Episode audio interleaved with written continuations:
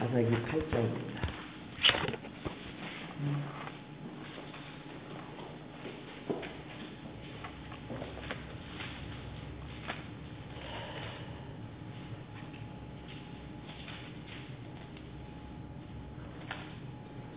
다 읽어야 되겠습니다. 에브라임 사람들이 기드온에게 이르되 내가 미디안과 싸우러 갈 때 우리를 부르지 아니하였으니 우리를 이같이 대접함은 어찌미뇨 하고 크게 다투는지라.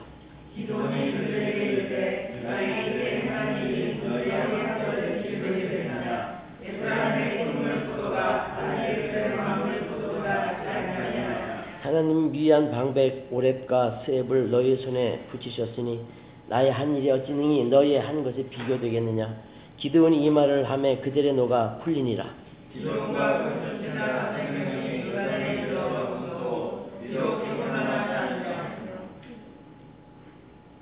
그가 숫고 사람들에게 이르되 나의 종자가 피곤하여 하니 청컨대 그들에게 떡덩이를 주라. 나는 미디안 두 왕 세바와 살문나를 따르노라.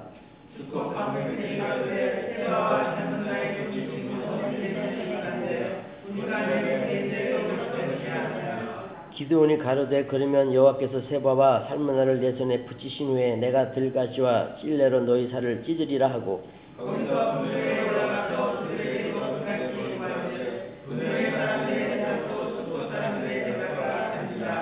기드온이 또 분유의 사람에게 일로 가로되 내가 편안히 돌아올 때 이 망대를 헐라 하니라. 이제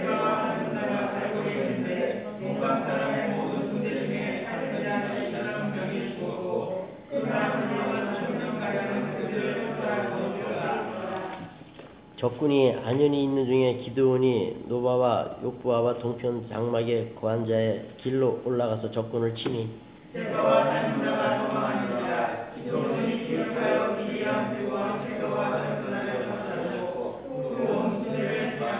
요아스 아들 기드온이 헤레스 비탈 전장에서 돌아오다가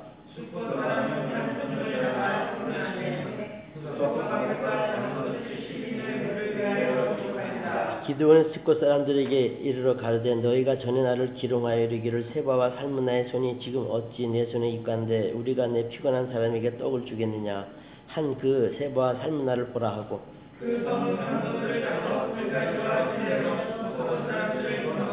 분유엘 망대를 헐며 그 성읍 사람들을 죽이니라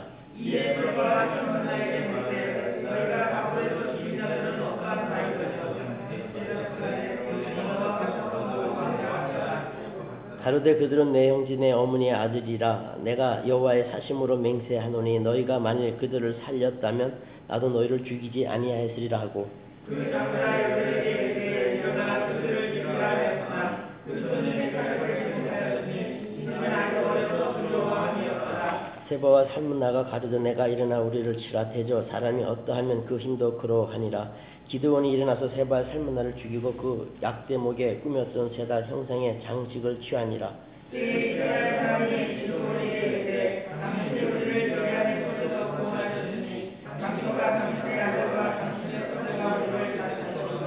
기드온이 그들에게 이르되 내가 너희를 다스리지 아니하겠고 나의 아들도 너희를 다스리지 아니할 것이요 여호와께서 너희를 다스리시리라. 기도원이 또 그들에게 이르되 내가 너에게 아들을 청구하노니 너희는 기고들을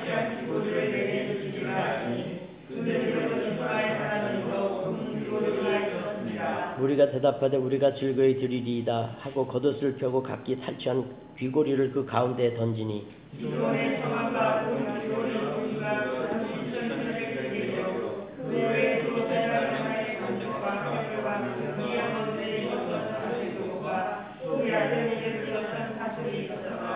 기드온이 그 검으로 에버 하나를 만들어서 자기 성읍 오브라에 두었더니 온 이스라엘이 그것을 음란하게 유함으로 그것이 기드온과 그 집의 올무가 되니라.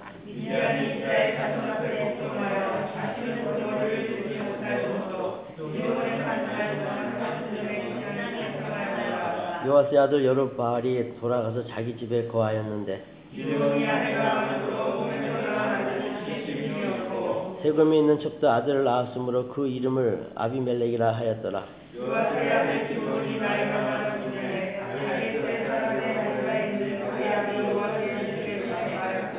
기드온이 이미 죽음에 이스라엘 자손이 돌이켜 바알을 음란하게 유하고 또 바알 블리스를 자기들의 신으로 삼고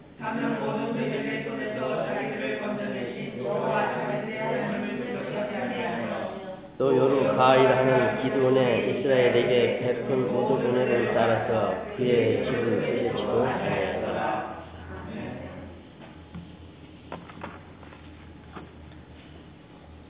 여러분이 많이 읽고 오셨겠지만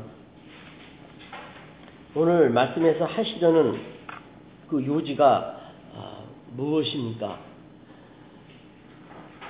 아까 잠시 말씀을 드렸지만 3천년 전의 사람이나 3천 후의 사람이나 똑같으기에 그래서 이 성경은 진리라는 것이죠. 다시 말해서 오늘의 말씀의 중심 내용은 인간의 본성에 대한 말씀입니다. 뭐 다른 것도 마찬가지예요. 오늘은 그쪽에 중심으로 해서 말씀을 드린다는 거죠. 다시 말씀을 드리면 인간의 본성에 대한 그 말씀의 그 의미는 사람들은 힘을 믿고 힘을 먹지 않으면 살아갈 수 없는 존재라는 거예요. 사는 방법이 오직 힘입니다. 힘. 쉬운 얘기로 돈이라는 거죠. 결국 기도원까지도 보시면 자신이 이스라엘의 사사여 큰 용사로 쓰임을 받게 되면서 나중에는 많은 아내와 그리고 많은 아내도 부족하여 첩까지 둔 것을 보면 기드온이 믿음에서 힘의 사람으로 변질된 것을 확인합니다. 처음에 기드온이 고백했습니다. 나는 작은 자요. 자기 집에 문화세 중에 극히 약하고 나는 내 아비 집에서 제일 작은 자라고 사세기 6장 15절에서 고백했습니다. 작은 자라고 분명히 얘기했습니다. 그런데 전쟁을 하나님의 은혜로 승리하고 미리암과 아말렉이 동방 사람들이 골짜기에 바다의 모래처럼 와서 이스라엘을 공격하였지만 300 용사로 쳐부시고 은혜로 승리했음을 알았죠. 그리고 이스라엘의 리더가 된 이후에 기드온은 많은 아내를 두었다는 거죠. 그렇게 포도즙 틀 트는 데에서 밀을 타작하던 그 작고 작은 스무 살던 자가 그때 와이프가 많았을까요? 없죠. 근데 이제 전쟁을 해가지고 이기고 나서 리더가 되니까 많은 아내가 생겼어요. 하다못해 자식이 70명까지 된 거예요. 그런데 사세기 8장 22절에 보십시오. 사세기 8장 22절에 보면 때 이스라엘 사람들이 기도원에게 이르되 당신이 우리를 미디안의 손에서 구원하셨으니 당신과 당신의 아들과 당신의 손자가 우리를 다스리소서. 그러나 23절은 뭐라 그래요? 그렇게 나라를 미디안의 손에서 건졌으니까 우리의 왕이 되옵소서라고 하는 거죠. 그러나 23절은 뭐라 그래요? 기도원이 그들에게 이르되 내가 너희를 다스리지 아니하겠고 나의 아들도 그러니까 내 아들이라면 아들 하나밖에 없었어요 이때도 너희를 다스리지 아니할 것이요. 여호와께서 너희를 다스리시리라. 정중하게 아주 멋지게 거절을 합니다. 힘의 요구를 믿음으로 거절합니다. 참 아름다운 모습이었습니다. 여태까지는 소파 그런데 그때부터 점점 기도원의 상태가 보이지 않게 달라지더라는 거예요. 믿음의 사사가 힘의 사사로 둔갑하더라는 거예요. 이러한 증세는요, 인류 역사에서 동일하게 역사하기 때문에 성경은 진리가 되는 거예요. 기도원에 대한 얘기가 아니라 우리가 다 이런 사람이라는 거예요. 얼마나 우리가 경계를 해야 되는지를, 얼마나 우리가 말씀을 붙들고 씨름해야 되는지를 이런 변화되는 변질되는 기도원을 통해서 너희들이 알으라는 거죠. 결국 기드온이 죽자 다시 이스라엘 모든 백성이 바알을 섬기게 되고 기드온의 모든 가족도 후대하지 않더라는 것입니다. 배반을 합니다. 쉽게. 아주 쉽게 배반을 합니다. 기드온과 이스라엘 백성이 이 정도라면 기드온도 이렇게 변질이 되고 이스라엘 백성도 이렇게 금세 냄비처럼 뜨거웠다 식는 신앙이라면 그 외 모든 사람에 대해서는 두 말이 필요 없다는 거예요. 하나님의 말씀은. 이들을 지적하는 게 아니라 이들의 이러한 부끄러운 모습을 통해서 너희들도 다르지 않다는 것을 얘기하는 거예요. 우리에게. 그렇습니다. 역시나 인간의 실체는 복된 믿음의 삶을 포기하고 망하는 힘의 길로 결국 끌려가더라는 거예요.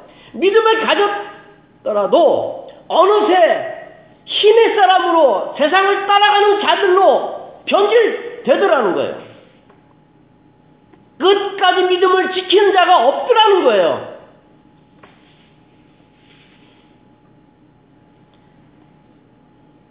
나아지면 형편이 나아지면 돈 좀 잘 벌면 곧 배반하여 다시 세상의 지배를 받더라는 거예요. 사탄의 밑으로 들어가더라는 거예요. 사람들이. 특히 사사기 8장 1절에서 3절의 내용을 우리가 읽었습니다. 에브라함 지파가 나오잖아요. 에브라함 지파는 기도원하고 다 형제 지파예요. 근데 와가지고 뭐라 그래요? 왜 자기를 부르지 않았냐는 거예요. 왜 너희들끼리만 짜고 승리해서 우리들에게 그 기쁨을 나누지 아니할 수가 있겠느냐 무시하느냐라고 지금 따지는 크게 막 따지는 거예요 에브라함이 와서 그때 기드온이 잘 처리했습니다 그때 맞는 말을 해서 금쟁반의 은사가를 예, 연상케 합니다 크게 불평하는 에브라함 지파를 예, 침묵시킵니다 근데 잘 보세요. 거기에 에브라임이 어떤 심보가 있나. 사실 300명으로 기드온이 바다의 모래처럼 중대했던 세상의 악의 세력, 동방 세력, 아말렉과 미디안 세력을 이리저리 쫓아가면서 쳐 죽일 때 어찌 힘이 들지 않을 수가 있을까요? 당연히 힘이 들죠. 힘들다고 나오잖아요, 여기서도.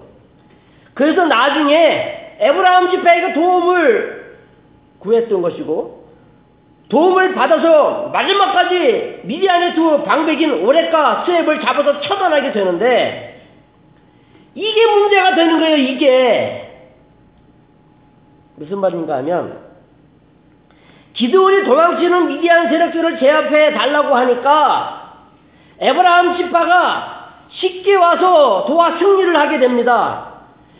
기드온이 쳐서 이기는 것을 보고 들으니까 이렇게 승리에 발자취를 가지고 쳐 부수는데 힘드는 것을 보니까 지네들이 와서 쉽게 도와준 것이지 기드온이 삼명용사로 쳐부셔가지고 완전히 박살내서 지금 깨져가지고 도망 다닌다 그러는데 도와달라 그러면 이 새끼들이 와서 도와줬겠냐고요. 안 도와주는 거예요. 그걸 알아야 돼요. 다 깔아놓고 그 다음에 와서 하라 그랬더니 왜 날 처음부터 안 불렀어? 그럼 네가 나 죽고 가가지고 동방 세력으로부터 죽기 일본 시전에 와가지고 도와달라고 급전을 치워서 도와줬을 것 같아? 안 도와줘. 쉽게 와서 멍석을 깔아놓고 편안하게 전쟁할 수 있게 해주니까 와서 해주는 거지. 그게 완전한 열악한 상태에서 도움을 청하면 절대로 안 온다는 것이죠. 근데 이렇게 이기게 되니까 에브라함이 큰 소리 치는 거야 이제 이기게 되니까. 이긴 다음에 와서 이럴 수가 있니? 기도 너 불평하더라는 거예요 사람이라는 게. 그게 우리의 실체 우리의 실체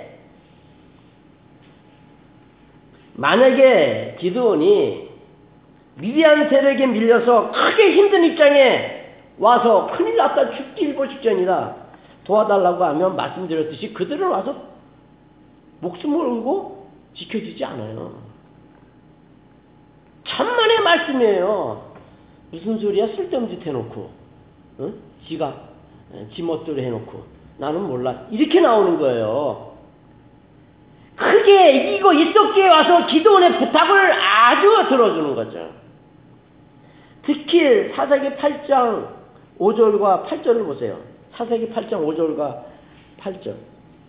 사세기 8장 5절 그가 숫곳 사람들에게 이르되 나의 종자가 피곤하여 아니 청컨대 그들에게 떡덩이를 주라 나는 미디안 두왕 세바와 살문나를 따르노라 8절 거기서 분이엘이 올라가서 그들에게도 그같이 구한즉 분이엘 사람들도 대답도 숫곳 사람들의 대답과 같은지라 숫곳 방백과 분이엘 사람들은 미디안 세력을 치느라고 지친 기드온 300 용사에게 먹을 양식을 부탁하는데 단칼에 거절해요. 단칼에. 그 이유는 사세기 8장 6절과 8절에서 할 수 있죠. 6절은 뭐야 그래요? 수컷 방북이 가로되 세바와 살문나의 손에 지금 어찌 내 손에 있간데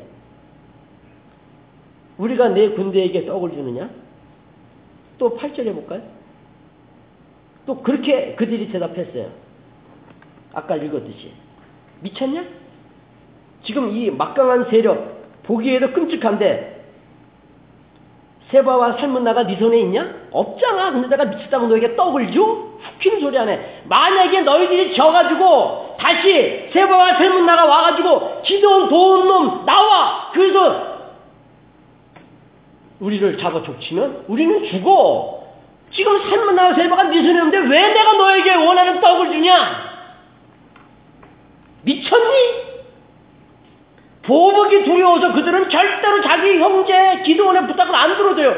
승리의 발걸음으로 이기고 있는데도 불구하고 전쟁이 끝나지 아니했고 지금 악의 적장 왕 세부와 살문나가 네 손에 없기 때문에 줄 수가 없다는 게 떡도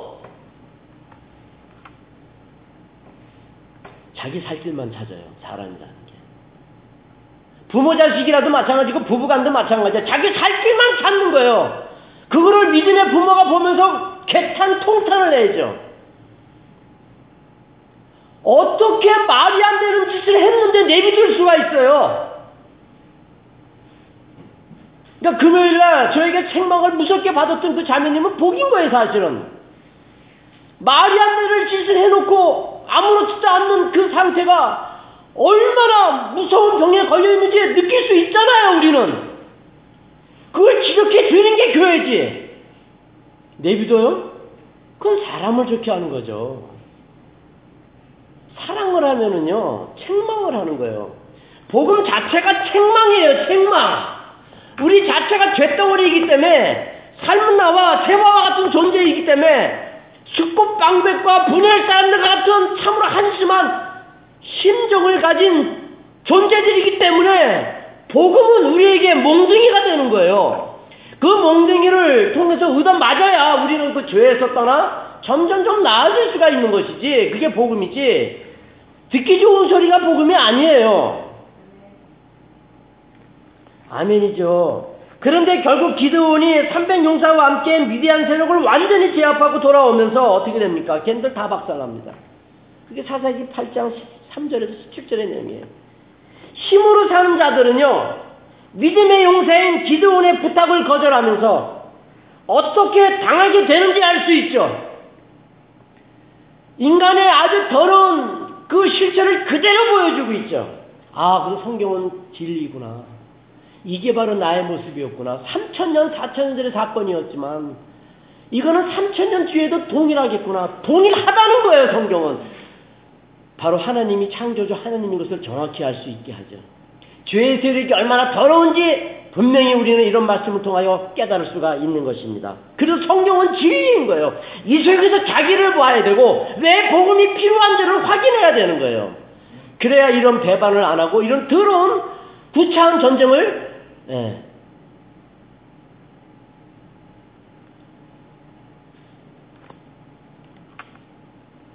착각해가지고 세상의 마음을 가진 자들이 피하려 그러죠. 그런 전쟁을 해 믿음의 전쟁에 대한 가치를 모르고 피하다가 다 승리가 확보된 다음에나 와서 슬쩍 도와줄까. 조금이라도 문제가 되면은 싹 외면해 버리는 아주 악랄하고 아주 이기적이고 아주 참으로 쓸모가 하나도 없는 정말 어, 강아지보다 못한 존재가 인간이라는 거 아니에요. 말씀드렸듯이 강아지는요, 양식하고 주인만 있으면 너무 행복해. 근데 사람은 아무리 갖다 줘도, 아무리 갖다가 넉넉하게 해줘도 항상 불평한 거예요. 원망하는 거예요.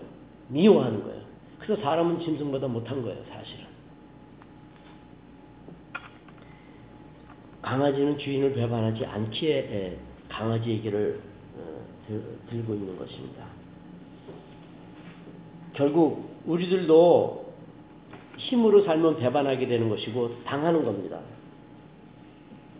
지금도 보세요. 돈, 돈, 돈. 즐거움, 즐거움, 즐거움은 나, 나, 나 하는 사람들 보세요. 내 거로 즐거워하고 내가 즐거워하려고 내 즐거움 때문에 딴 사람들이 고통받고 문제를 일으키는지 안 일으키는지 고민도 안 하고 살아가는 그 사람들의 실체를 보세요. 사람인가. 걔보다 못한 거예요. 그들의 현실을 보세요. 겉으로는 멋있습니다. 얼마나 겉으로 멋있습니까? 그러나 그 속은 사람을 잡아먹는 사람이에요. 짐승이에요. 돈이면 해결된다는 자의 현실을 보세요. 정직이 있습니까? 어니스트합니까? 쉐어, 나눔이 있습니까? 정말 배려가 큽니까? 이웃에 대한. 아니면 미워하고 다투고 거짓되고 시기와 질투를 더 많이 하던가요? 돈을 좋아하는 사람들, 자기만 생각하고 남을 생각하지 않는 사람들, 미워할 수밖에 없고 불평할 수밖에 없고 원망할 수밖에 없는 거예요. 그러나 하나님의 백성은 그 속에서 자기 자리를 지키는 거예요. 세상 사람은 불평하고 원망하고 도망가고 피하고 외면하지만 하나님의 백성은 그 속에서 try best 하는 거예요. 그렇다고 잘못하는 걸 놔둔다는 얘기가 아니에요. 지적하면서 같이 가는 거예요. 지적을 받을 줄 아는 자가 wise person 지혜로운 자라 했어요. 지적을 하는데 받지 않는 자는 짐승 같다 그랬단 말입니다.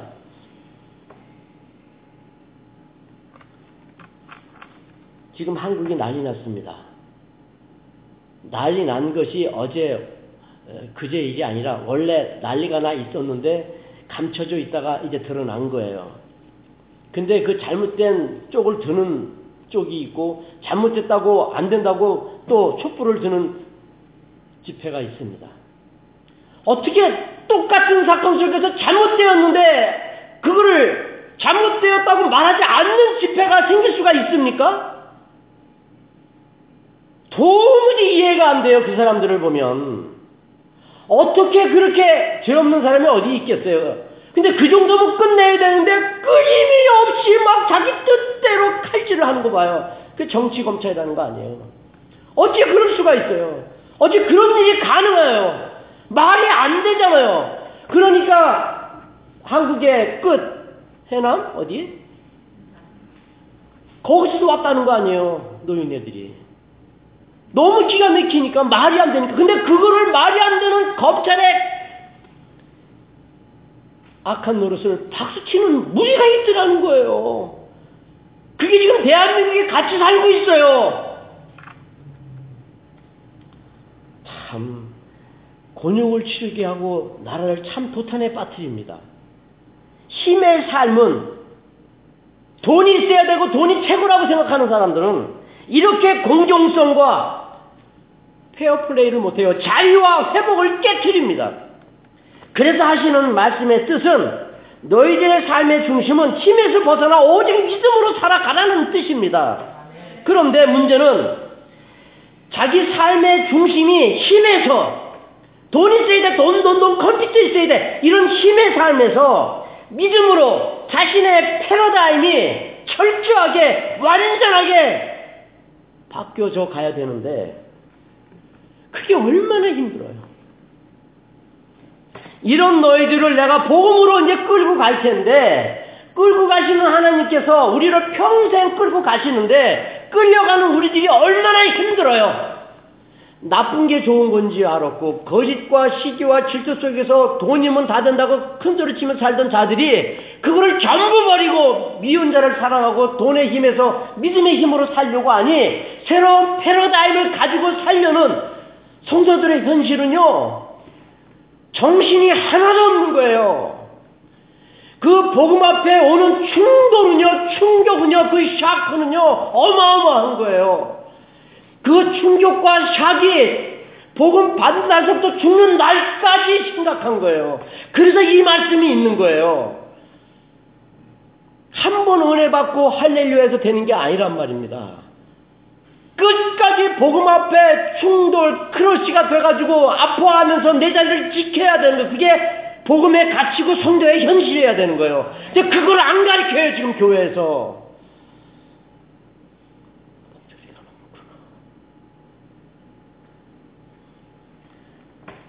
정말 신앙생활은 간단하지 않습니다. 신과 믿음은요, 그 색깔과 원리와 방법이 완전히 달라요. 완전히 달라요. 힘과 믿음의 방향을 따진다면 동쪽과 서쪽이에요. 안 만나요. 반대예요. 북쪽과 남쪽이에요. 전혀 달라요. 힘의 삶과 믿음의 삶은. 힘의 삶은 갈수록 피폐해집니다. 갈수록 불평만 남습니다. 고립돼요, 고립. isolate. 고립됩니다. 그냥 복음을 붙들고 믿음으로 사는 사람은요, 지옥 속에서도 이겨내요. 악인과 친구가 돼요, 악인과. 셀문, 이름도 참 외우기 힘들어가지고, 살문나와 세바의 모습이 우리였는데, 그 세바와 살문의 모습이 은혜로 기도원의 300용사 속에 포함되더라는 거죠. 물론 여기서 나오는 세바와 살문화는 완전히 버려진 백성이라 할 수도 있지만 그런 세바와 살문화 같은 숫꽃과 분이엘 사람과 같은 그런 본성은 똑같다는 거예요. 싫으면 노하고 손해보면 절대로 팔로 안 하는. 그게 우리의 본성이죠. 근데 우리는 은혜로 그런 한심하였던 기도원이 요구했던 떡 좀 주라고 했을 때 반기를 들었던 그럴 수 없다고 했던 수꽃 방백과 분이에 이스라엘 쳐들었던 세바와 살문화 같은 우리가 바뀐 거 아니겠습니까?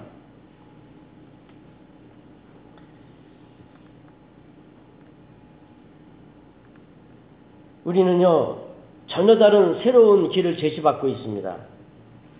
그냥 쉬운 마음으로, 가벼운 마음으로, 고민 없이 주일 예배 참여할 수 없는 거예요.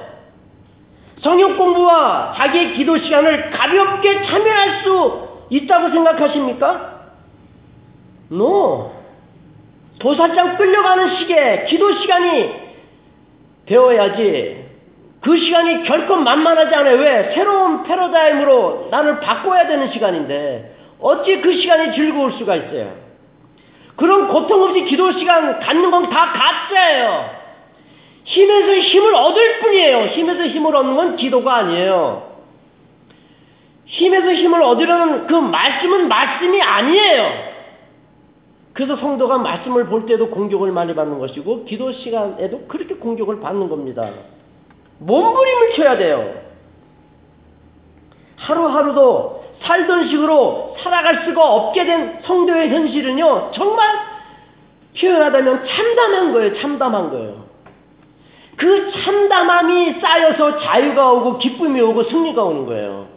그 참담함이 없는 승리와 평안과 기쁨은 다 가짜예요. 힘의 복음이에요. 성도가 되면 좁은 길이 자기의 길이 될 때까지 좁은 길이 자기의 길이 될 때까지 주님의 길이 좋을 때까지 몸부림을 치지 않고서는 안 되는 길이에요. 그런데 힘의 삶에서 벗어나지 못하는 정말 못난 성도들을 보시면서 하나님께서 어떤 고소와 고발을 하던가요? 어떤 수를 하던가요? 이사야서 1장 이사야서 1장을 가보세요. 지금 마음에도 없는 신앙생활을 하는 사람들, 고통도 없는 신앙생활을 하는 사람들, 그들에게 대해서 하시는 하나님의 참 진노와 어, 고소와 고발이 있습니다. 잘 보십시오. 이사야서 1장 10절. 소돔의 관원들아 여호와의 말씀을 들을지어다. 966 Old Testament입니다. Isaiah. 너희 고모라의 백성아 우리 하나님의 법에 귀를 기울일지어다. 하나님께서 말씀하실 때 11절입니다. 너의 무수한 제물이 내게 무엇이 유익하뇨? 나는 수양의 번제와 살찐 짐승의 기름에 배불렀고 나는 수송아지나 어린 양이나 수염소 피를 기뻐하지 아니하노라. 마음에도 없는 offering, 마음에도 없는 힘을 위한 힘의 기도, 힘을 위한 힘의 말씀을 찾는 기뻐하지 않는다는 거죠. 너희가 내 앞에 보이러 오니 힘에서 힘을 더 가지려고 오니 그것을 누가 너희에게 요구하였느냐? 내 마당만 밟을 뿐이라. 그냥 교회만 올 뿐이에요.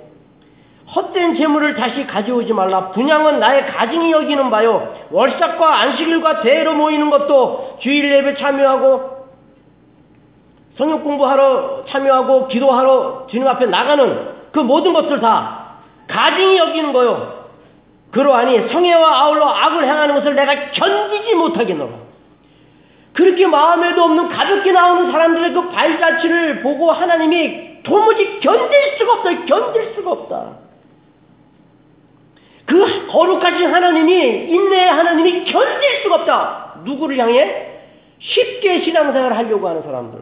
어렵게 신앙생활을 하지 않는 사람들. 자기의 것을 놓고 하나님의 것을 붙들고 힘을 키우려는 사람들을 보면 견딜 수가 없다는 거예요. 견딜 수가 없다는 거예요.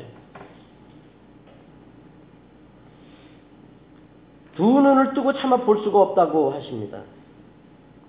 믿음이 아닌 힘으로 겨우 참여하는 너희들은 큰 죄악이 되는 거죠. 학교 공부하기도 싫잖아요. 학생들은. 근데 교회 가는 게 좋겠어요? 힘들죠. 그걸 이기면서 와야 되는 거예요. 그래서 공부하기도 싫지만 하려고 하다 보면 공부가 재밌어지는 거예요. 사실은. 안 하려는 방향으로 계속 가니까 공부가 재미없어지는 것이지 자꾸 하려고 그러면 재밌어지는 거예요. 컴퓨터 보십시오. 하기 싫어 하기 싫어 하면 컴퓨터 싫어져요. 저그 컴퓨터 별로 재밌어 하지 않아요. 인포메이션만 픽업하지. 설교할 때 하고 주보 만들 때. 근데 컴퓨터 컴퓨터 컴퓨터 하면 컴퓨터에 확 빠지듯이 마찬가지예요. 하나님의 백성은요. 말씀이 싫어요. 기도하기 싫어요. 근데 싫다고 도망가면 절대로 안 돼요. 가벼운 신앙이 돼요. 그런 싫지만 하나님이 하라 그래서 하다가 보면은요, 좋아져요.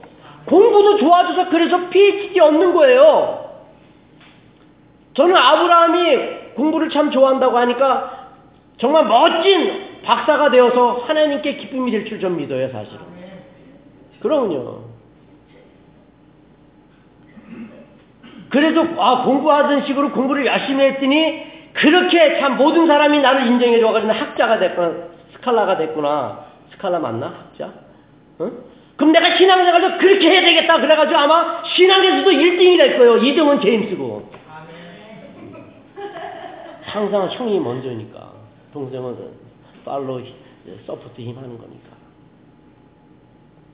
근데 바로 그 결단을 못 하는 거예요 자꾸 힘으로 끌려가는 거예요, 힘으로.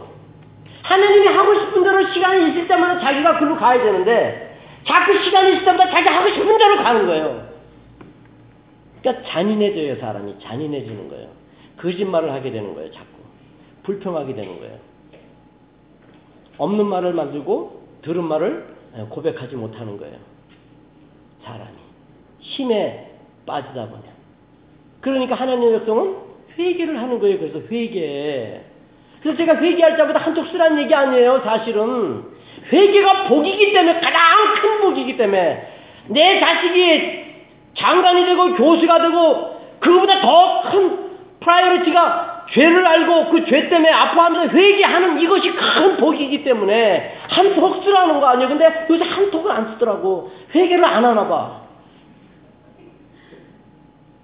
있어서 쓰는 거 아니에요. 없을 때 써야지. 에? 있을 때 누가 못해요? 성도들은 없는데 내가 죄를 깨달았어요. 한 발자국 더 주님 앞에 나가게 됐어요. 기도원은 삼명용사처럼 이제 믿음으로 살게 되었어요. 이거를 끝까지 붙잡을 거예요. 회개하면 살게요. 그런데도 이런 죄를 회개했습니다. 이런 죄를 저질렀습니다. 용서해 주세요. 죄진 사람에게 사죄하는. 이것이 믿음이고 이것이 성도의 현실이어야 되는데 그런 그런 맛이 없잖아요. 싹 감춰버려 안 그런 척해. 그걸 몰라요? 그걸 누가 몰라요? 다 알지. 그거를 다 알면서도 기도하면서 가는 게 목회예요. 그러니까 목사는 오래 못 사는 거예요. 힘드니까, 너무 힘드니까. 나도 힘든데 그 성도들을 끄고, 끌고 가려고 하니 얼마나 힘들겠어요. 나 하나 힘든데. 와이프한테 점수 받는 남편 되고 자식한테 점수 받는 남편 되고 교회 목사로서 인정을 받아야 되는데 그게 얼마나 힘들겠어요. 너무 힘드니까 오래 살 수가 없는 거예요, 목사들은. 빨리 병들어 죽을 수밖에 없는 게 복이에요. 오래오래 산다는 것은 그건 재앙이에요, 목회자들에게. 그렇게 내 세력은요, 미리안과 아말렉 족속이 동방 세력이 골짜기에 꽉 차 있듯이 그게 나예요. 죄가 꽉 차 있어요. 아무리 말씀을 받아도 죄는 꽉 차 있어요. 언제든지 솟아나와요. 조금 빈틈만 주면은. 그 성도를 기도하러 들어가면 살려주세요, 살려주세요. 도와주세요라는 말도 감히 못해요. 하도 못돼 처먹어가지고 제 자신이. 저 질문합니다. 여러분은 여러분 스스로 자기가 자기에 대하여 얼마나 잘 알고 있다고 확신합니까? 그 말씀을 제대로 알면은요, 굉장히 겸손해지는 거예요. 그리고 죄 앞에서는 노! 단호에게 노할 수가 있는 거예요. 예와 녀를 분명히 하는 거예요. 무엇보다도 자기의 기준이 하나님의 기준하고 얼마나 가깝다고 생각하고 있습니까? 하나님과 자기의 삶이 가깝기에 성령의 열매를 많이 맺었습니까? 아니면 처절한 영적인 전쟁도 없이 복음 앞에 부셔지는 내 죄가 부셔지는 고통의 시간도 없이 잘 풀리고 있습니까? 즉 다시 말해서 일을 열심히 하니까 공부를 열심히 하니까 풀리더라. 이건 가짜예요. 하나님의 나라에서는 가짜예요. 그게 힘으로 얻는 것은 얻는 것이 아니고 힘으로 인한 풀림은 풀림이 아닙니다.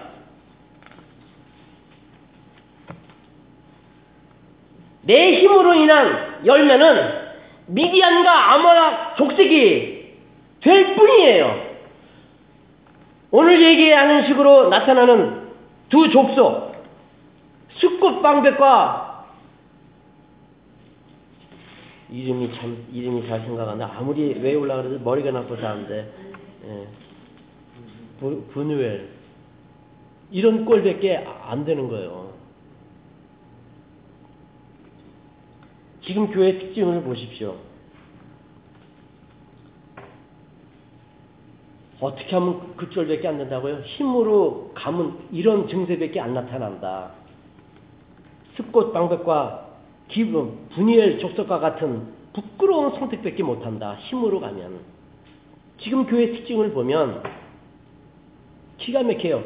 하나님의 은혜로 못난 바락과 연약한 헤벨의 아내 야엘, 숨어 살던 기드온이 세상의 강력한 세력을 쳐부시는 믿음의 용사 300명을 생산하는 것이 아니라 하나님의 나라를 공격하는 세상의 강력한 힘을 가진 세바와 삶은 나를 생산하고 있다는 것이 교회에서. 기도원 300용사, 변화된 바락, 연약한 헤벨의 아내, 야일과 같은 인물을 만드는 게 교회지.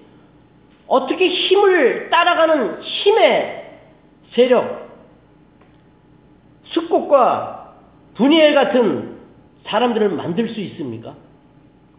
기회주의자를 만들고 돈 많이 버리면 은혜라 그러고 은혜는 복음 앞에 깨어져 죄를 회개하는 게 복이고 승리고 잘하는 거지. 돈 많이 버는 건 반드시 무너지게 되어 있어요.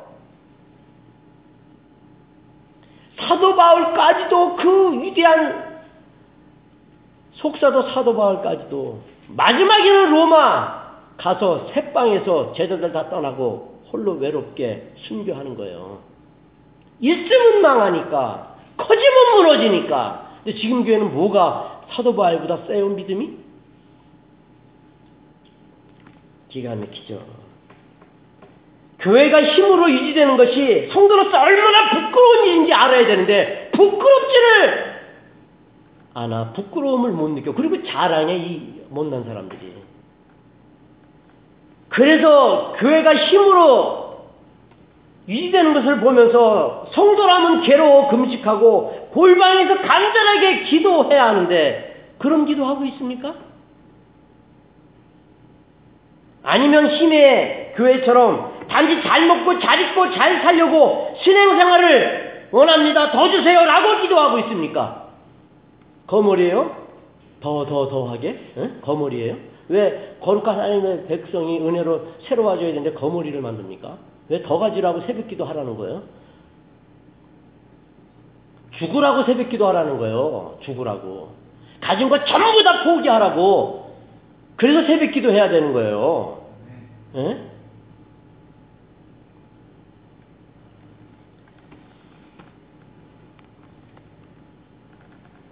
그런데 주지 아니하신다고 하여 불평하고 있습니다. 안 준다고. 우리 강아지 새끼는요, 그냥 밥 한 끼 하고 주인만 있으면 꼬랑지 항상 흔들어. 우리는 꼬랑지 흔드는 걸 수만 배 꼬랑지 흔들면서 살아야 돼, 하나님 앞에. 지금 여러분이 누리는 걸 생각해봐요. 강아지하고 컴페어 해봐. 강아지는 그냥 주인하고 먹을 것만 주면 좋아가지고 목숨을 거는데, 배반을 안 하는데, 사람은 온갖 것다 해줘도 더, 더, 더. 거머리가 아니고 뭐예요?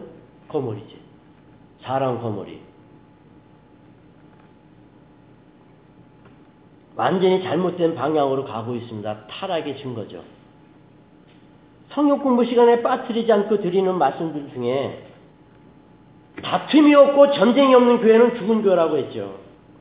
산교회라면 반드시 미디안 족속이 쳐들어와서 호시탐탐 성도를 교회를 공격하기에 쉴 날이 없을 뿐만이 아니라 더욱 중요한 신앙의 현실은 성도 자신이 예수님을 믿기 전에 자기의 모든 것들이라고 했던 그 모든 것들을 다 버리라는 싸움을 죽을 때까지 해야 된다고 했죠.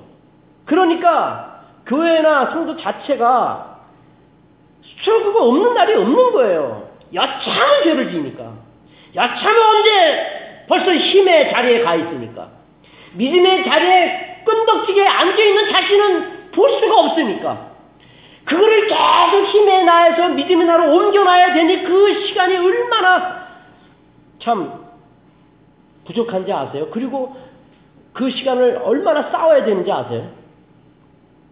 그래서 피곤한 거예요, 성도는요. 예수 믿기 전보다 훨씬 피곤한 거예요. 비교할 수 없이 피곤한 거예요. 그러니까 잠을 그냥 떨어지는 거, 눕기만 하면 자는 거예요. 그냥 보라 떨어져 버리는 거예요, 그냥. 꿀잠을 주는 거예요, 하나님이. 세상 거 포기하고 주님의 길로 가려면 얼마나 스트레스를 쌓아요. 거룩한 스트레스. 그러니까 잠이 잘, 잘, 잠을 잘 자는 거지. 주님과 동행해야 되는 성도로서, 즉, 복음 때문에 생기는 엄청난 충돌로 자신의 옛세력과 싸워야 하기에 벅찰 수밖에 없는데, 지금의 삶을 만족하지 못하고, 더 가지려고 하고, 좀 더 세상에서 높아지려고 하고, 명품으로 만족하려고 하고 좋은 학군으로 인류 대학을 가려고 하고 인류 기업에서 일하려고 몸부림을 친다면 성도가 그건 이미 진 싸움이에요. 진 싸움. 우리의 싸움은 죄하고 영적인 싸움이에요. 성공이 아니에요.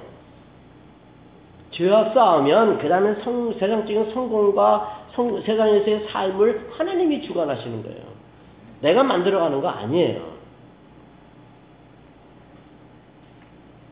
물론 그렇게 성공하고 싶으면 오직 주님 안에서 성공을 만들어야 돼요. 주님 안에서. 그러니까 천재 아니면 공부를 잘할 수가 없지, 성도들은. 힘의 나에서 믿음의 나로 옮겨야 되니까. 그게 더 바쁜데. 그게 시간이 더 많이 걸리는데.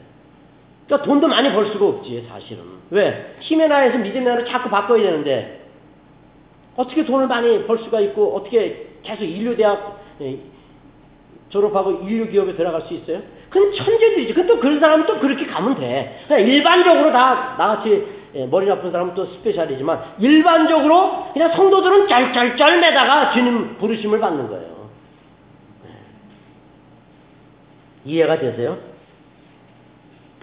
이해가 안 돼요? 그럼 다시 한번 설교할까요? 지금까지 한 거? 그렇게 세상에서 성공하고 싶고 갖고 싶은 세상의 것들을 다 갖고 더 높아져서 사람들을 부리고 싶으면 우선적으로 할 일이 있다는 거 아니에요. 우선적으로 할 일. 그게 뭐예요? 철저한 자신의 패러다임을 바꾸세요. 돈에서 말씀으로 사람의 만남에서 주님과의 만남으로 욕심에서 나눔으로 예수님 때문에 손해보고 남을 자신보다 낫게 여기는 새로운 패러다임을 확보해 가세요. 그렇게 패러다임을 바꾸지 않으면 안 돼요. 그 성공은 성공이 아니에요. 그 패러, 새로운 주님이 주신 패러다임으로 믿음에서, 힘에서 믿음으로 옮길 때, 욕심에서 나눔으로 옮길 때, 그래서 부자가 되고 천자가 되어 학자가 되는 건 괜찮아요. 그 새로운 패러다임을 주는데 그 믿음의 패러다임으로 갈 생각 안 하고 부자가 되고 학자가 되는 건 아무 의미가 없어요. 우리는요, 심지어 오른뺨을 맞으면 왼뺨을 돌려 댈 수 있어야 합니다. 그게 우리가 갖춰야 될 new paradigm이에요. 그렇게 살겠다고 날마다 다짐하지 아니하시고 세상에서의 성공은 아예 꿈도 꾸지 마세요. 세상에서의 부 절대 꿈도 꾸지 마세요. 그렇지 않고 하시던 대로 대충 믿으시면서 하고 싶은 것을 하려는 것은 재앙이고 스스로 자기를 죽이는 겁니다. 기드온 족속, 어, 기드온 300용사 놀라웠지만 결국 기드온이 늙자 어떻게 됐어요? 부끄럽게 되잖아요. 우리가 그냥 살던 대로 복음 앞에서 충돌도 없이 크로시 되는 것도 없이 사는 것은 세바와 살문나와 스엡과 오랩이 될 뿐이에요. 의미가 없는 겁니다. 이제 또 중요한 말씀이 남아있어요. 자, 사세기 8장 20절입니다. 8장 20절. 이건 이제 제가 해석하는 건데, 예, 참 고민을 하고 말씀을 준비해 왔습니다. 사세기 8장 20절에 보면 그 장자 여덟에게 이르되 일어나 그들을 죽이라 하였으나 그 소년이 칼을 빼지 못하였으니 이는 아직 어려서 두려워함이었더라.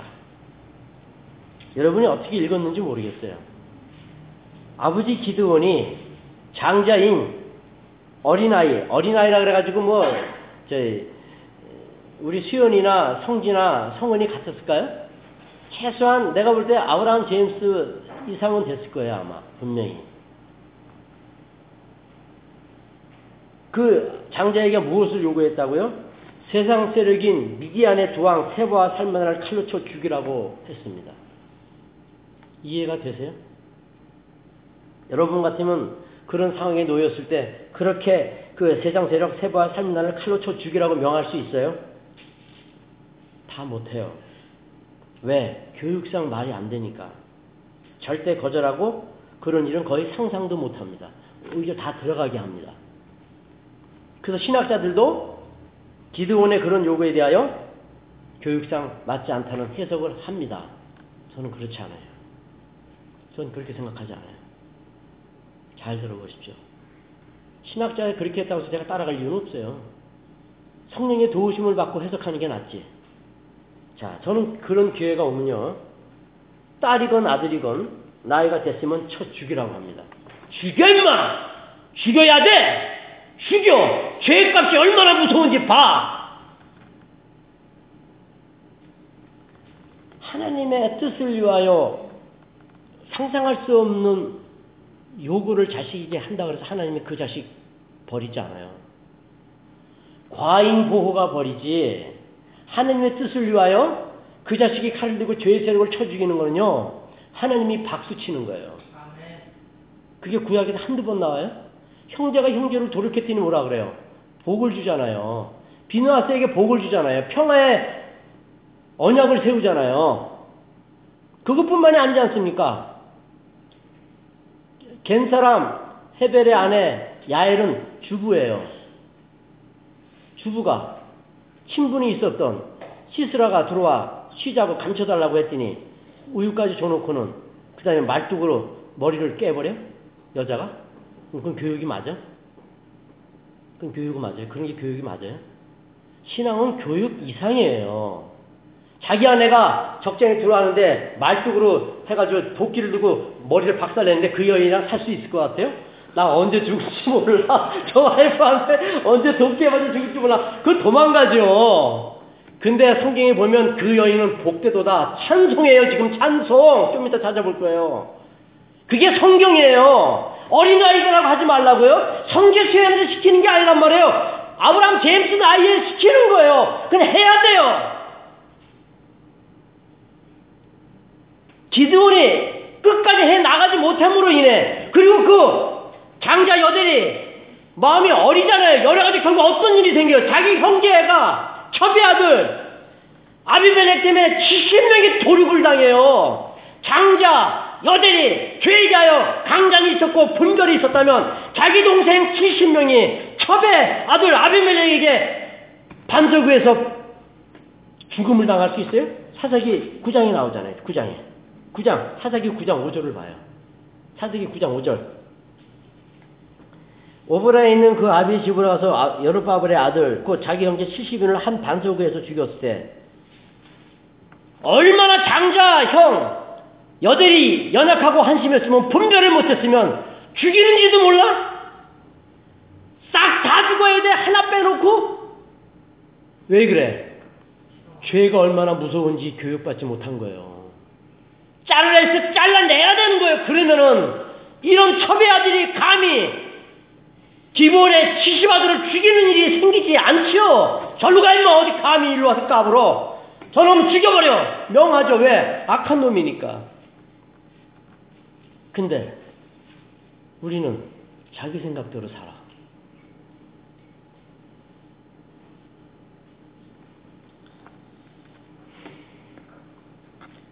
신앙은요, 나이하고 상관없는 거예요.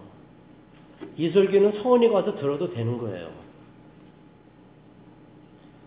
죄의 세력은요, 성도라면 항상 싸워서 제거하도록 강력하게 하나님께서 명령하고 있죠.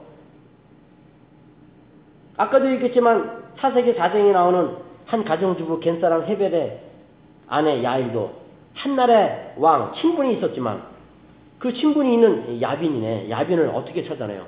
알아서 와서 살려달라고 했는데 그걸 그냥 그냥 말뚝을 해가지고 도끼로 찔러 죽여. 아, 안 무서워요? 그 여자랑 어떻게 살고 그 엄마를 어떻게 엄마라 할 수 있어? 무서워서? 근데 봐요. 그걸 뭐라고 얘기하나. 사세기 5장 4절. 5장 24절. 사세기 5장 24절. 사세기 5장 24절을 봐요. 뭐라고 얘기하나. 겐, 겐 사람 헤벨의 아내 야일은 다른 여인보다 복을 받을 것이니 장막에 거한 여인보다 더욱 복을 받을 것이로다. 여러분의 기준하고 같아요, 하나님이? 아니, 말이 안 되는데 이 여인은 모든 여인보다 복되다는 거예요. 모든 여인보다 복되다. 적장, 야빈의 세력을 말뚝으로 그냥 머리에 박아서 직사를 시켰는데 복되다, 복되다 그러는 거예요. 저는 이발소 갈 때마다 늘 면도해주는 사람이 무서워요. 모가지 자를까봐. 우리가 쑥 하면 쑥 잘라지는 거 아니에요. 그 여인이 적장이라 그래가지고 그냥 말뚝으로 딜이 도끼를 쳐서 죽였을 때 부부싸움 안 합니까? 너 죽고 나 죽자 막 왼수양 난 너랑 못 살아 막 피따가 올랐을 때 옆에서 잠을 잘 수 있어요? 저것도 야빈 죽이듯이 다 죽이는 거 아니야? 근데 그가 복되다는 거죠. 우리의 두려움을 이겨야 돼요. 우리의 판단을 이겨야 돼요. 힘의 기준에서 사는 사람은요, 평가를 못 하는 거예요. 평가를 못 하니까 첩의 아들 아비멜렉에게 박살 나는 거야. 아들 70명이. 제가 왜 난리를 이렇게 치는지 오늘 이 말씀도 굉장한 난리가 있는 거예요. 난리 구석에 있는 거예요. 지금 너희들 제발 스콧 사람들은 분이엘 사람들은 절대 그러지 마. 에브라임 사람들은 절대 산노로 타지 마. 여기서 저 말하고 저기 가서 저 말하고 절대로 그런 부끄러운 짓은 성도가 아니야. 했으면 회개해. 그럼 한턱 써. 그럼 되는 거야. 사과했으면 받아야지요. 우리는 얼마든지 오른밤 맞으면 뺨을 돌려야 돼, 되는데 그냥 내 생각대로 꽉 해가지고는 안 풀어. 자기 손해예요. 마지막 때에 고통하는 때가 이르니 그 고통하는 이유 중에 하나가 원한을 품고 있는 거 원한을 우리는 원한 풀 게 없어요. 하나님이 일하시면요. 그 속에서 놀라운 복된 길로 인도하는 과정 속에 있기 때문에 내가 원한이라고 생각하는 것이 다 복인 거예요. 사실은. 힘의 사람들은 복도 원한으로 돼요. 힘의 사람들은 기쁨도 재앙이 되고 힘의 사람은 재앙을 기뻐해요. 힘의 사람들은. 바보짓을 하는 거죠. 쉴 때 쉬지 못하고 놀 때 일하는 게 힘의 사람들이에요. 완전히. 특히 신명기 6장에서 가볼까요? 신명기 6장. 교육에 대해서 말씀하잖아요. 신명기 6장. 1절서부터 읽습니다. 9절까지 있습니다. 이는 곧 너희 하나님 여호와께서 너에게 가르치라 명하신 바 명령과 규례와 법도라 너희가 건너가서 얻을 땅에서 행할 것이니 곧 너와 내 아들과 내 손자로 평생에 내 하나님 여호와를 경외하며 내가 너에게 명한 그 모든 규례와 명령을 지키게 하기 위한 것이며 또 내 나라를 장국케 하기 위한 것이라 헤벨의 아내 야일처럼 복을 주게 한 것이라는 거죠. 이스라엘아 듣고 삼가 그것을 행하라. 이스라엘에 꼬마는 없어요. 여자는 없어요. 할머니 할아버지는 없어요. 다 포함되죠. 믿음의 사람들은 그것을 행하라. 그럼 그 그것을 행하라 했을 때 거기는 순 온전한 것만 있고 짐전한 것만 있고 깨끗한 것만 있어요? 내 생각대로 돌아가는 거예요? 아니죠. 쳐 죽여야 되는 사건도 있는 거예요. 한 주부가 적장 야빈을 죽이듯이 기도안의 아들 여들에게 저 두 세력 살문나와 또 한 놈을 죽이라고 했을 때 죽여야 되듯이 그걸 다 듣고 보고 그 다음에 네가 가야 될 길을 선택하라는 거죠. 남자고 저 힘 있는 사람만 듣고 어린아이들은 듣지 마. 노 그게 없잖아. 이스라엘은 들어라. 그리하면 내가 복을 얻고 내 열조의 하나님 여호와께서 내게 허락하신 것 같이 적각불이 흐르는 땅에서 너의 수여가 심히 번성하리라. 이스라엘에 들으라. 우리 하나님 여호와는 오직 하나님 여호와시니 너는 마음을 다하고 소품을 다하여 힘을 다하여 내 하나님 여호와를 사랑하라. 오늘날 내가 내게 명하는 이 말씀을 너는 마음에 새기고 내 자녀에게 아 우리 딸이니까 이건 우리 어린 아들이니까 그렇게 돼 있어요? 내 자녀에게 뱃속에 있는 애들까지도 모태 교육을 시키라. 부지런히 가르치며 집에 앉았을 때든지 길에 행했을 때든지 야 헤벨의 아내 겐 사람 야엘이 도끼로 사람 쳐 죽였어. 다 교육이에요. 아 이건 교육상 안 되니까 그건 감춰. 그건 힘의 사람들이 할 수 있는 잘못된 판단이고 분별이에요. 성경 말씀은 그대로 빛이에요. 그냥 복음이에요. 그냥 그 앞에 나는 무너지는 것밖에 없어. 무너지는 것밖에요. 본성이 분해가 수컷 방석과 같으니까. 신앙교육은요, 남녀노소 지위 고하를 막론하고 차별 없이 따라, 따라가야 합니다. 어리다고 여자라고 하지 않습니다. 구별두지 않습니다. 그런 말씀은 없습니다. 결국 장자 여델은 세상의 악한 세력 세바와 살문나를 두려워하여 죽이지 못했습니다. 죽여야 돼요. 칼 들고 쳐내야 돼요. 목을 쳐야 돼요. 근데 이런 말씀을 또 오해해가지고 백인들이 어느 나라 쳐들어가서 하나님을 모른다고 다쳐 죽였는데 여기서 얘기하는 쳐 죽이라고 하는 것은 죄의 세력을 쳐 죽이라는 거예요. 그러니까 네가 네 갖고 있는 그 죄를 가차없이 쳐내라는 거랑 그렇게 해석하는 것이 맞는 것이고 그리고 세상 사람들은 죄의 심판을 받을 거니까 그들의 형통을 부러워하지 말라는 말씀에 포함되어 있는 거죠. 사람을 죽이라는 게 아니죠. 이런 설교를 딱 두고 칼 딱 찾고 들어가가지고 그냥 예수 믿어 안 믿어 안 믿어 그냥 모가지를 자르면 큰일 나는 거예요. 그 얘기하는 거 아니에요. 그랬어요. 근데 백인들이 중세 때 식민지 삼을 때 말씀을 잘 이해 못함으로 인해서 그래서 기독교가 굉장히 적대 배척이 돼가지고 이슬람이 커지는 거 아니에요 이슬람이. 말씀을 잘못 이해하면 큰일 나는 거예요. 말씀을 힘으로 이해하면 큰일 나는 거예요. 오직 그리스도 안에서 이해를 해야 돼요. 근데 아무나 해석하고 아무나 말씀을 선포해가지고 다 망해버렸습니다. 교회가 힘의 교회가 되어버렸습니다. 그래서 아까 말씀드렸듯이 기도원 장자 여대는 장자로서 자기 동생들 70을 못 지켰어요. 결국 자신을 포함해서 아구의 세력인 첩의 아들 아비멜렉에게 첩의 아들이라서 아비멜렉 에, 죄인이 아니라 첩의 아들 아비멜렉이 죄인으로 등장합니다. 온 형제 70명이 에, 그 세력에 에, 죽임을 당하고 맙니다. 이게 말이 됩니까? 힘의 종교는 이렇게 돼요. 죽여요. 힘의 종교는. 그러니까 캐톨릭이 힘의 종교인 거예요. 아주 대표적으로. 캐톨릭. 그리고 돈 많은 교회들. 큰일 나는 거예요. 퇴폐를 생산해요. 힘을 생산해요. 그렇죠. 돈이 많으면 나오는 게 뭐 있어요? 힘이죠. 그 앞에서 고개 숙이게 되어 있어요. 힘, 돈 많은 사람 앞에. 힘을 생산해요. 힘밖에 없다가 나타나요. 그러니까 재정을 싹싹 다 써야 되는 거예요. 그게 믿음이에요. 그러니까 이 교회는 돈을 싹싹 쓰니까 헌금할 필요가 없다 아까워서 그건 힘의 종교예요. 힘의 종교. 망하는 거예요. 형제를 죽이는 자가 되는 거예요. 얼마나 죄에 대하여 무지했으면 장자 여대리 죄 얼마냐 가까이 있었으면 이렇게 당할까요? 우린 자기 스스로 자기는 너무나 감대하고 괜찮은 자로 항상 오판하고 있지 않습니까? 내 생각이 맞다고 늘 생각하면서 문제를 만들고 있지 않습니까?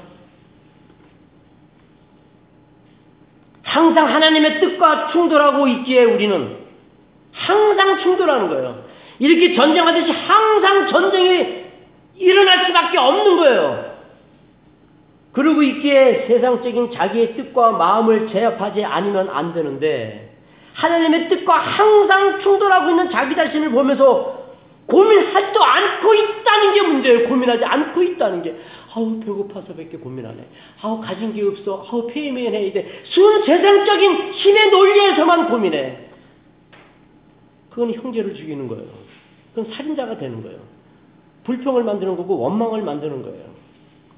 결국 기도원처럼 아내 많이 둬가지고 문제를 생산해내고 마는 거예요. 기도원이 힘이 없을 때는 아내 하나만 놓고도 힘들었어요. 아들 하나 교육시키도 힘들었어요. 돈이 있다 보니까 여러 아내 두고 그러다 이런 참 볼장 다 보는 부끄러움이 다 드러났다는 거죠. 그게 우리예요. 부자 되는 거 사모하지 맙시다. 세상에서 높아지는 거 즐거워하지 맙시다. 주님처럼 죄를 미워하고 죄가 발견될 때마다 기뻐서 춤을 추며 사는 우리들이 됩시다. 55분 했네. 기도하겠습니다. 하나님 아버지 고맙습니다. 힘만이 능사인 줄 알았던 삶이었기에